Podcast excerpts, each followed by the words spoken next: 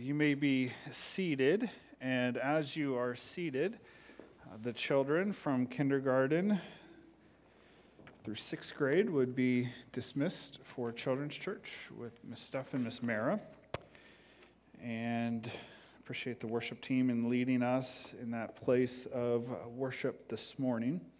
Um, if you would open a Bible, if you have one, uh, either hard copy or on a phone or tablet, whatever it may be, to the book of Matthew, Matthew chapter 6.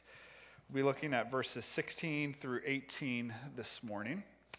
Um, as uh, we, we prepare to look into that together, just as we were standing in that place or sitting in that place, wherever it was, where we were able uh, just to say, Holy Spirit, we need you what do you want to say? Is there anything that you want to say to us? I was reminded, I was taken back to a, uh, a missions trip that I was on. A number of you may remember Rob Douglas, who served as the interim pastor here right before we came here to Dorseyville. I was on that trip with him.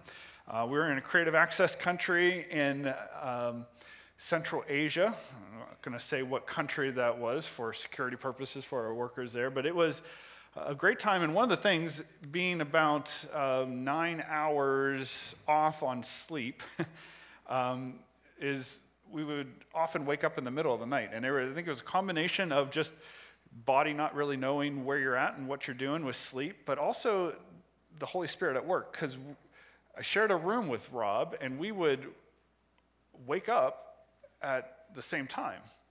And so we couldn't fall back to sleep. And So what are we going to do? Let's spend some time worshiping. Let's spend some time praying. And there was just such an atmosphere of worship in the presence of Jesus in that time that I found that sometimes mission trips or out of our comfort zone opportunities provide space for us to be more aware of the Spirit's presence and our need to be dependent on Him and His work than sometimes our everyday lives, because we can kind of manage it, or we think we can manage it, going about our daily routines.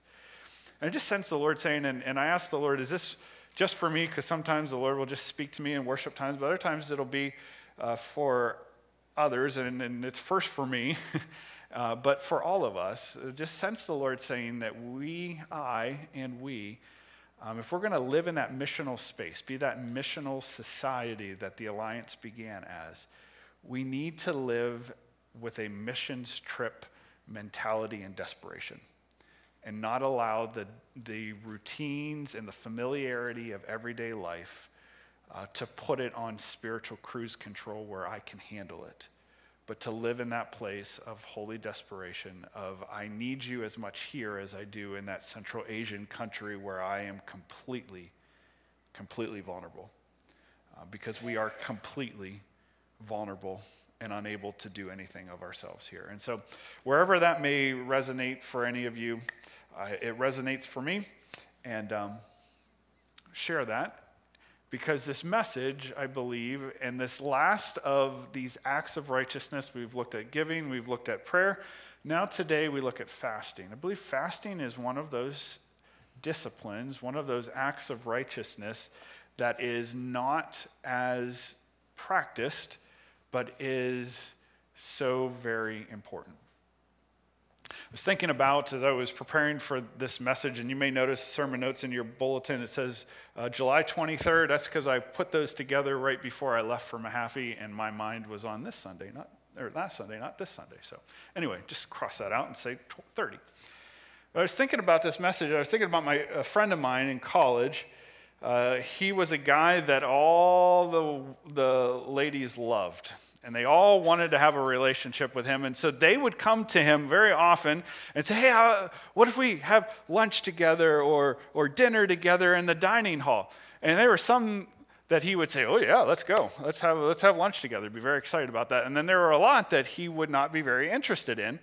And uh, he would tell them, Oh, I'm sorry. I can't have lunch or dinner with you because I'm fasting. Now, he wasn't fasting. in any way, shape, or form. And, and many of those that he told that he was fasting would find out that he wasn't fasting when they saw him in the dining hall at the time that he said he was not going to be there because he was going to be fasting. And it had turned into kind of a joke amongst some of those in our friend group that if there was something that they didn't want to do, in any realm of life, they would just kind of say, Oh, I'm fasting. I'm fasting. It just became one of those jokes. And, you know, I, I think about that. Oh, I, I'm fasting. I can't. Because I would suspect that many of us are like my friend. Not in that you're telling others that you're fasting when you're not, but that you're like him and like probably a, a lot of us, where fasting, because he wasn't practicing it regularly, it's just something he talked about. Fasting is not a regular practice of our lives. Um, for some, it may be because we just don't understand it. What is fasting? Why would you do that? For some, it may be that there is a, an understanding and there's just not a desire for it, not a, a, a longing to fast. And for others, it may be like, I, I understand it, I know what fasting is, but I don't really see the value in it. So, whether it's a lack of understanding, whether it's a lack of desire, or whether it's just, I don't really see the value of it. Uh, this morning, I, I, want us to look at these few verses, but I want us to also have a bigger picture from the scriptures of what fasting is all about. Because Jesus, as he did with giving, as he did with prayer, he does also with fasting. And he doesn't say, I want you to think about this. He says, when you fast, when you give, when you pray, when you fast. These are expectations that Jesus has for us as kingdom people, practices that we should regularly be doing. So let's look at fasting together so that we can fast as expected. Two understandings to come to this morning. You'll see some space in your uh, bulletins on those sermon notes, and you there'll be lots of extra scriptures and uh, points here that you can fill in as well. So, first understanding is this let's understand, and this is before we ever get to the passage, let's understand the purposes for fasting. There are six purposes uh, that John Stott, in his commentary on the Sermon on the Mount, uh, walk through to be able to help us to understand scripturally purposes for fasting. The first purpose is to humble oneself. It begins here, and I would argue and I would believe that this purpose, whenever we fast, is always needed to be present. There is this heart attitude, this space, this underlying purpose of humbling ourselves before God. In Isaiah chapter 58, verse 3 and verse 5, it says this the Israelites say, Why have we fasted? And you have not seen. They're complaining to the Lord. Why have we humbled ourselves and you have not noticed? Verse 5 Is this the kind of fast the Lord says I've chosen? Only a day for, for a man to humble himself? Is it only for bowing one's head like a reed and for lying on sackcloth and ashes? Is that what you call a fast, a day acceptable to the Lord? you see these, this concept of humility there. Humble yourself. You see bowing low, bowing one's head like a reed, lying on sackcloth and ashes, these, verb, these expressions of humility. They are outward actions of an inward heart of humbling ourselves before the Lord. And I believe this is where, in all of fasting, it begins a place of humility, of humbling ourselves before the Lord. Fasting at a very basic level would be simply to go without food. But going without food for a period of time is just the outward expression. But it starts with the inward heart attitude of humbling oneself before God. Understand the purpose for fasting. The first, to humble yourself. The second purpose for fasting in the scriptures is to confess sin. To confess sin. In the book of Daniel, Daniel chapter 9, verses 2 and 3, Judah had been taken off into captivity for 70 years. And there were a, a, number of young men who had been taken off, men, young men of exceptional leadership and education, and they were put into high places of leadership in the Babylonian Empire. And one of those was Daniel. And Daniel was there through the entirety of this captivity period. And he was reading, and he records in Daniel chapter 9, he was re- reading another prophet of the day, Jeremiah who was prophesying from the Lord that this captivity would last 70 years. And we can understand from the, the context of Daniel chapter 9 and what he says that it had to be very close to the end of the 70 years from when the captivity started. And so Daniel begins to recognize this time is almost done. And now, some of us, if this time was almost done, we were just at Mahaffey camp, and as the ends came for my, the time to come home for Mahaffey camp, I was not in a place of confession, I was in a place of exhilaration. It was good to be there, but it's tiring to be at Mahaffey camp serving for nine days. So I was very happy. Daniel wasn't in that place. Daniel was not in a place of exhilaration, of excitement. I can't wait to go back. Let's go pack the bags. It's time to get out of here. Daniel's position is different. Daniel says this in Daniel 9, 2 to 3. In the first year of his reign, I, Daniel, understood from the scriptures from Jeremiah, according to the word of the Lord given to him, the prophet, that the desolation of Jerusalem would last 70 years. He understands this. So he doesn't go pack his bags. He says, So I turned to the Lord God and pleaded with him in prayer and petition, in fasting and in sackcloth and ashes. And he begins to go, if you read that prayer, he confesses on behalf of the nation the sins they had committed against the Lord that got them into captivity. Confession. Confession of sin. He does this while fasting. At the same time, there is another man by the name of Nehemiah who asked to go back to Jerusalem to rebuild the wall. Found that it was in desolation, and it says on the 24th day of the same month, the Israelites gathered together as, as they are now back in Israel, fasting and wearing sackcloth and having dust on their heads. Those of Israelite descent had separated themselves from all foreigners. They stood in their places and confessed their sins and the wickedness of their fathers. While fasting, there was the practice of confession of sin. And so there may be times in our lives, it continues on, they stood where they were and read from the book of the law of the Lord their God for a quarter of the day and spent another quarter in confession in worshiping the Lord their God. Nehemiah leads this work to rebuild that broken down wall. And after having the law read, they confessed their sins. They heard the word, they saw how they had sinned and their forefathers had sinned, and they confessed their sin as they fasted and they worshiped. Recently, I've shared with you that our elders, about a year ago, were in a process of just looking at the, the history of our church family and praying and seeking the Lord. And in seeking the Lord, confessing any sin that the Lord brought to our attention.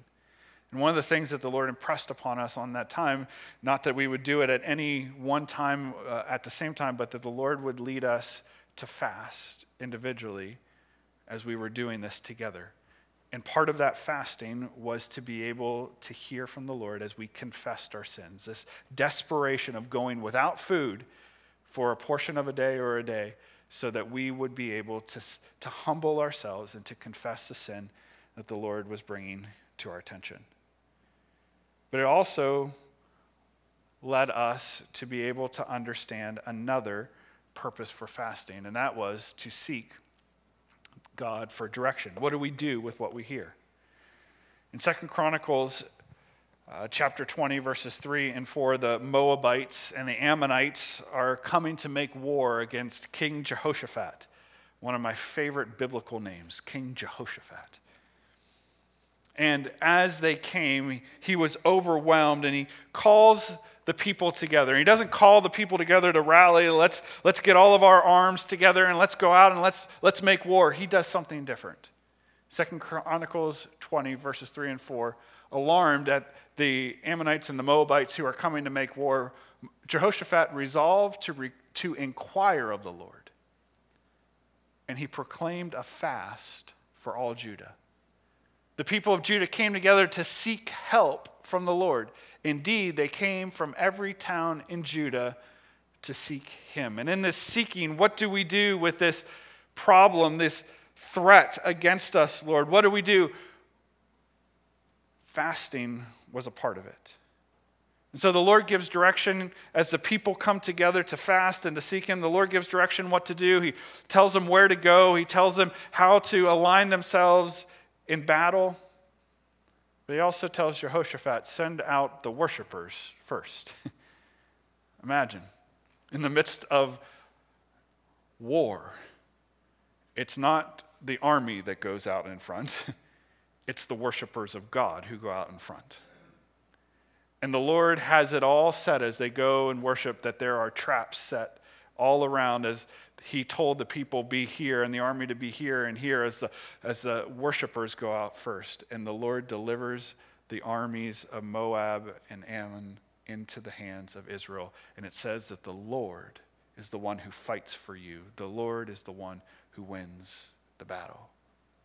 All of that came because Jehoshaphat called the people to seek the Lord, called him to called them to fast and to worship, to seek God for correct for for direction. And the Lord gave them the victory. In the book of Acts, Acts chapter 13, 1 to 3, it's a, a critical point of mission for the church. There have been good things that have been developing. The church is, is growing in Jerusalem. They've been scattered, and now they are in Antioch and they're, they're worshiping the Lord. What is next, God? What do we do next? And it says in Acts chapter 13, verses 1 through 3. There we go, 1 through 3. In the church at Antioch, there were prophets and teachers Barnabas, Simon, or Simeon called Niger, Lucius of Cyrene, Manaen, who had been brought up with Herod the Tetrarch, and Saul. While they were worshiping the Lord and fasting, the Holy Spirit said, Set apart for me Barnabas and Saul for the work to which I have called them. So after they had fasted and prayed, they placed their hands on them and sent them off. The first missionary journey of the church was initiated out of prayer and fasting. They waited on God. What do we do? And in the midst of worship and prayer and fasting, the Lord said, Set apart for me Barnabas and Saul for the work, for the mission that I have called them to. Do you see how important fasting is for mission? It was born out of it. We seek the Lord for direction.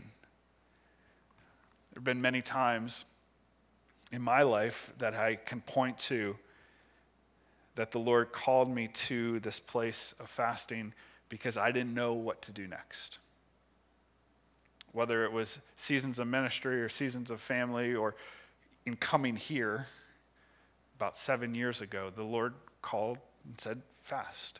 Take time to fast. I will give you direction out of that time. And so it is one of these positions that we see and one of these purposes that we see for fasting when we are in need of direction to seek God and to seek Him using fasting. A fourth purpose for fasting is to build self control. To build self control. Paul in 1 Corinthians chapter 9 says, Do you not know that in a race all the runners run, but only one gets the prize? Run in such a way as to get the prize. And as he's talking about this, he's using this example of runners in the games, training. Ultimately, he's talking about the heavenly prize of eternal life. Run in such a way as to get the prize. Everyone who competes in the games goes into strict training. They do it to get a crown that will not last, but we do it to get a crown that will last forever, eternal life. Therefore, I do not run like a man running aimlessly. I do not fight like a man beating the air. No, I beat my body and I make it my slave so that after I have preached to others, I myself will not be disqualified for the prize. Paul uses this example of runners disciplining their bodies, beating their bodies in such a way that their bodies are their slave. Now, this is not like masochism. This is not trying to harm yourself, bringing self harm. This is disciplining your body so that you are in charge of your body, not your body in charge of you. When we think about fasting, food is a very important necessity of life, is it not? We, if we do not have food for a long period of time, we will die. We need it. But sometimes food becomes our master. Instead of we using food as energy, sometimes food uses us. It is our master. And this can be anything in created life that instead of us using it for a purpose, we end up serving it. And so, fasting can be one of those things that we can use to be able to discipline ourselves, to be able to master our bodies, so that our bodies and our appetites and our desires are under our control, not us in slavery to our appetites. And so it can be in any realm of life, but there may be something that we may have to say this has mastery over my physical life. And so, in order to be able to have mastery over it, I am going to fast this so that I can build the discipline that is needed to be able to have mastery over it, so that my body is my slave, not I'm a slave to it. So, fasting can be one of these things that in the midst of life, we can build spiritual vitality by having mastery over something, by fasting something in our lives. Often, there are good things that keep us from mission. There are good things that keep us from spiritual vitality because we end up serving those good things and rather, rather than them serving us. And if food is one of those things, fasting from meals can be a way that in the midst of our hunger, I can say no to that and I can say yes to God. And I can begin to have mastery over my appetites, not my appetites have mastery over me. So, fasting can be one of those things that can build self control in our life. The fifth purpose of fasting is to share with the poor to share with the poor. I, would invite you to uh, turn with me to the book of Isaiah in the Old Testament, to Isaiah chapter 58. Isaiah 58. Same passage as earlier in this idea of humbling ourselves before the Lord, but in Isaiah chapter 58, beginning in verse 6, the Lord talks about fasting. He says, Is not this the kind of fasting I have chosen? To loose the chains of injustice and untie the cords of the yoke, to set the oppressed free and break every yoke? Is it not to share your food with the hungry and to provide the poor wanderer with shelter? When you see the naked, to clothe him and not to turn him away from your own flesh and blood? Then, your light will break forth like the dawn, and your healing will quickly appear. Then your righteousness will go before you, and the glory of the Lord will be your rear guard. Then you will call, and the Lord will answer. You will cry for help, and he will say, Here am I.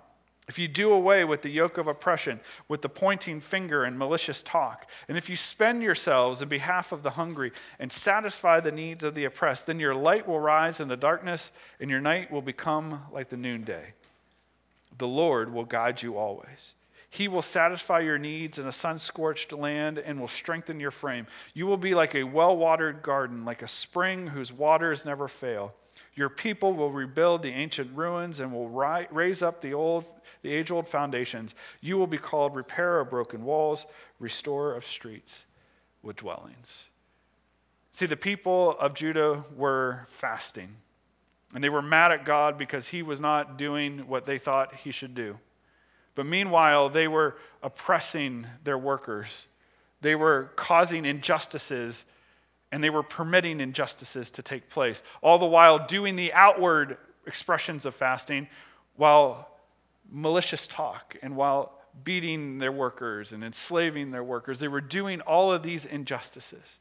And the Lord is saying, more than just the act of fasting, more than just going without food, it is sharing with those who are hungry. It is giving clothes to those who are needy. It is where oppression is to work to break the oppression as you fast. It is where there is malicious talk to confess and to silence your tongue that would backbite against another.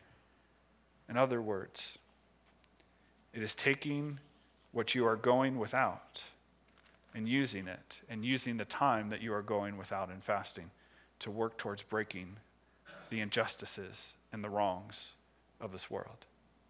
The food that you would be eating, giving it to others.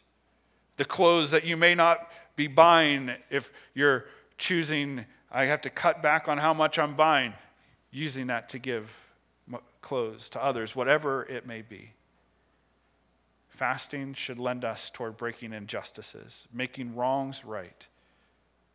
One of them, the Lord says, is poverty, hunger. Fasting provides an opportunity to give away to the poor what we would have used ourselves. Our family has several children that we sponsor through Compassion International. Christian organization, relief and development. They provide education, they provide food in countries where poverty reigns and where children uh, do not have things like education and clothing and healthy food. And so our, our kids have been a part of that. We've been a part of that. And there's a season of our life where we would not only give to these children and have relationships through letters with these children, but we would have once a week a meal where we would eat what our compassion children ate. And so one time a week we would have rice and beans, and that was it. And so some of the money that would have gone towards meat and vegetables and whatever else that we would normally have in a meal, we would take that money and that would help to contribute to meeting the needs of that child. But it also reminded us of something. It reminded us that this is actually really good food that is welcomed by our compassion children in another part of the world. What we feel like is sacrifice, oh, I'm just eating rice and beans for this meal. For them, it is life giving and life sustaining. And so it helped us as we shared with the poor, it helped to remind us and to instruct us that as we go without, this is what life is like for others. And so this is the, the heart of what Isaiah 58 is saying is your, you will, your light will shine like today, and you will be the restorer of broken walls and all of these things as you share, as you give away, as you fast, as you go without. The last purpose of fasting is this, and that is to meet with Jesus while he is away. What does that mean? If you would turn with me just a page or two, if you're in Matthew 6, back to Matthew chapter 9. Matthew chapter 9, verses 14 and 15. Matthew 9, 14 to 15 says, Then John's disciples, this is the disciples of John the Baptist, came and asked him, speaking of Jesus, How is it that we and the Pharisees fast, but your disciples do not fast? Jesus answered, How can the guests of the bridegroom mourn while he is with them? The time will come when the bridegroom will be taken from them. Then they will fast. John's disciples asked, Why don't your disciples, Jesus, fast? When we fast and the Pharisees fast, why don't they? And Jesus brings a, an illustration from the day. The bridegroom, after a couple, a bride to be and a groom to be, would become engaged, there would be celebration, there would be a big meal celebrating the fact that these two were going to be married. But following that time of celebration, that big meal, that big party of feasting, the bridegroom, the man, would leave. And he would go away for a period of time and he would go and prepare a place in his parents' home where he would have for his bride and they would start their own family this new home. And it wasn't until that space, that new dwelling was completed, that the father of the bridegroom would say, It's time to go get your bride. And he would come back home, and there would be those virgins who were with the, the bride to be who were always waiting, always watching. And when they would see him coming, they would yell, The bridegroom is coming, the bridegroom is coming. And they would go out and they would escort him in, and there would be the actual wedding. And so Jesus is saying, Right now, I am the bridegroom of my people and I am with my people. There is no reason for them to fast. Now is a time to celebrate. Now is a time to feast. But there is a time when I'm going away. And we see after the death and the resurrection of Jesus, he ascended into heaven. And one day he will come back as our sure and certain coming king who will come for his people and he will come to make all things right. But until that day, Jesus is saying, when the bridegroom goes away, when I go away, that's when it's time my disciples will fast. And so while Jesus is away, while he is at the right hand of the Father in heaven, having sent his Spirit to be his presence moving amongst us, why we love the Holy Spirit so much, it's the presence of Jesus moving amongst us, guiding us, leading us. While he is away, we fast because it builds intimacy with the one that we love. It keeps us aware that our Savior is coming, He is our coming King. It keeps us looking for His return, it keeps us in intimate relationship with Him. Fasting has a way to draw us close to our Savior, to build intimacy with Him as we read Scripture, as we pray, as we spend time with Him, and it fuels us for mission. While our Savior is away, knowing He's coming back, we fast, we wait. These are some of the purposes of fasting. So, in these last few moments, let's actually look at the passage. Verses 16 and 18 in Matthew chapter 6 help us to understand how to fast. Jesus says, When you fast, do not look somber as the hypocrites do, for they disfigure their faces to show men they are fasting. I tell you the truth, they have received their reward in full. But when you fast, put oil on your head and wash your face, so that it will not be obvious to men that you are fasting, but only to your Father who is unseen. And your Father who sees what is done in secret will reward you. So, how do we fast? Understanding those purposes for fasting? Well, it begins with fasting as expected. As with giving, as with prayer, Jesus begins with when you fast. Jesus expects his followers. Jesus expects kingdom people to fast. It's not a if, but it is a when. And Jesus would have had these purposes that we've looked at from the Old Testament, these purposes for fasting in mind.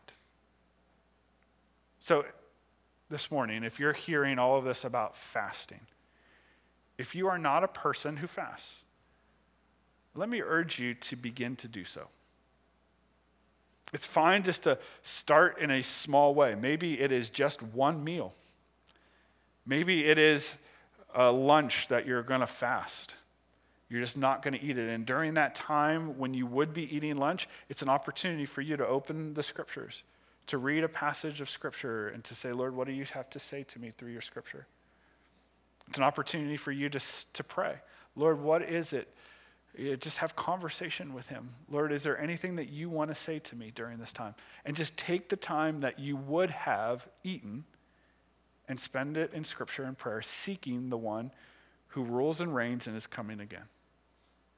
And as the afternoon goes on, maybe until dinner comes and those the time when the afternoon snack would normally be or your stomach starts rumbling because you haven't eaten since breakfast and you, you're reminded of it and you're like I, just, I need some food i need some food. That's a reminder ah jesus i want to know you. Spirit of god have your way. Lord i just pause to remind myself of your presence in my life. And so fasting may be as simple as that. It can be built longer over time but if you're not a person who has fasted, try that. Maybe one time a week, one meal, one time a week. Begin to build fasting into your life practice. just as you would reading the Bible or praying, build it into your life. Ask the Holy Spirit, where do I start? If you are a person who fasts but not regularly, let me encourage you to establish some kind of regular fasting pattern. Much like you would have a fasting pattern or a, a, pattern for reading scripture and prayer, build that into your life. Lord, what does it look like to have a regular practice of fasting in my life? And when you do, as Jesus says, make sure that you do it not to be seen by people. Just as in giving and in praying, Jesus talks about the hypocrites. The hypocrites would be referring to the Pharisees and the teachers of the law. They are the ones in verse 16 who disfigure their faces so they show men that they are fasting. They look somber as they do it. Jesus says, I tell you the truth, they've received their reward in full. These Pharisees and teachers of the law, they fasted regularly, but they didn't do it for the right reasons. Outwardly, they did what was right. Inwardly, their heart was not there because they did it to be noticed by people. They would look somber, they would disfigure their faces, they would probably walk through town going, Oh, oh so hungry. Everyone would know. They would see on their faces, they were probably exaggerated, trying to sink their eyes into their face more, trying to look as miserable as possible so that the people would, oh, look at them. They're fasting. Look how spiritual they are. Look, I can never be like them. They probably have been fasting for days. How do they do it? If only I could be like them. This is how they would fast. Jesus said, in their outward appearance so that everyone would see it. And even if they didn't know this was why, and they, oh, are you not feeling well today? What's going on? They would say, oh, I'm, I'm just fasting. And people go, oh. And they would get their reward. They would get the praise of people. They would get the admiration of people. They would be lifted up by people. The people around them would say, ah, I can never be like you. You are so good. Jesus says they get their reward. They get what they're looking for, and they get it in full. They get the praise of people. But instead of doing it like this, Jesus says to make sure that when we fast, we fast to be seen by God, our, our Heavenly Father. Or 17 and 18, but when you fast, put oil on your head, wash your face, so that it will not be obvious to men that you're fasting. In other words, if we were talking about, Jesus was talking to us today, the equivalent of washing your face and putting oil on your head would be take a shower, brush your teeth, comb your hair, get dressed, and go about your day. In other words, there should be nothing different in the way that you look, in the way that you present yourself, than any other day. Because we're not looking for the praise of people, we're looking for the praise of our Father. Verse 17, uh, verse 18, so it will not be obvious to men your fasting, but only to your Father who is unseen. And your Father who sees what is done in secret will reward you. The Father sees what we do in secret. Just like not letting our right hand know what our left hand is doing and giving. Just like going into our prayer room, seeking the Lord, not so others see us seeking the Lord, but so that our Father sees us. Like in prayer and in giving, fasting is part of our secret life with God that He rewards. Whether in lifting us up as we humble ourselves, or whether forgiveness of sin and the lifting of shame as we confess our sins, or whether in the answer to the, the question that we have as we seek His direction or whether it's the blessing of being the repairer of the restorer of streets with dwellings and the repairer of broken walls and seeing the Lord bring healing to those around us as we give. Or whether it's just the reward of deeper intimacy with our Savior, the one who is away but coming again. Whatever it is that we are seeking Him for as we fast, He will reward us. How do we fast in those purposes? Regularly, not to be seen by people, but by God.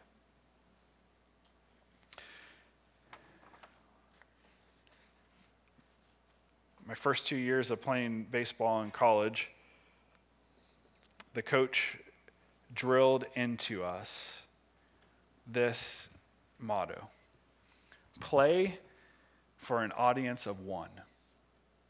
Play for an audience of one. I played some pretty competitive baseball, and that was not something I had ever heard in my life. I heard play for yourself, play for your teammates, play for your family, play for your school, play for the name on your jersey, the organization or the school, whatever it was, play for the fans who are there cheer- cheering you on, play for everyone else except God. And he, our coach, reminded us of this. We play for one person and one person alone, and that's the glory of our Father.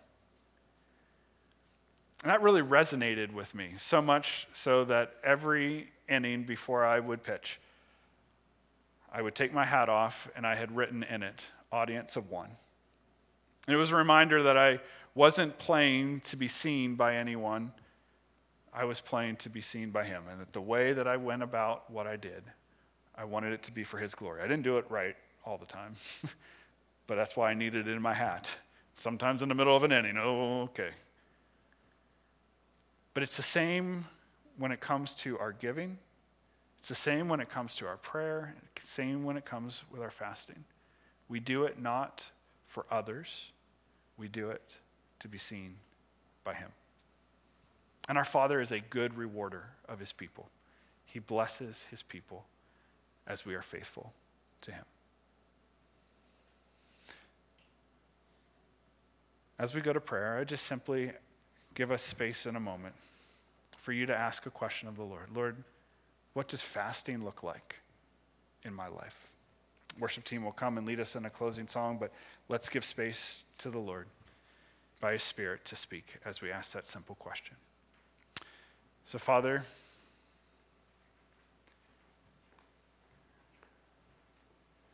what does it look like for me in this area of fasting? Speak, Holy Spirit. We, your servants, are listening.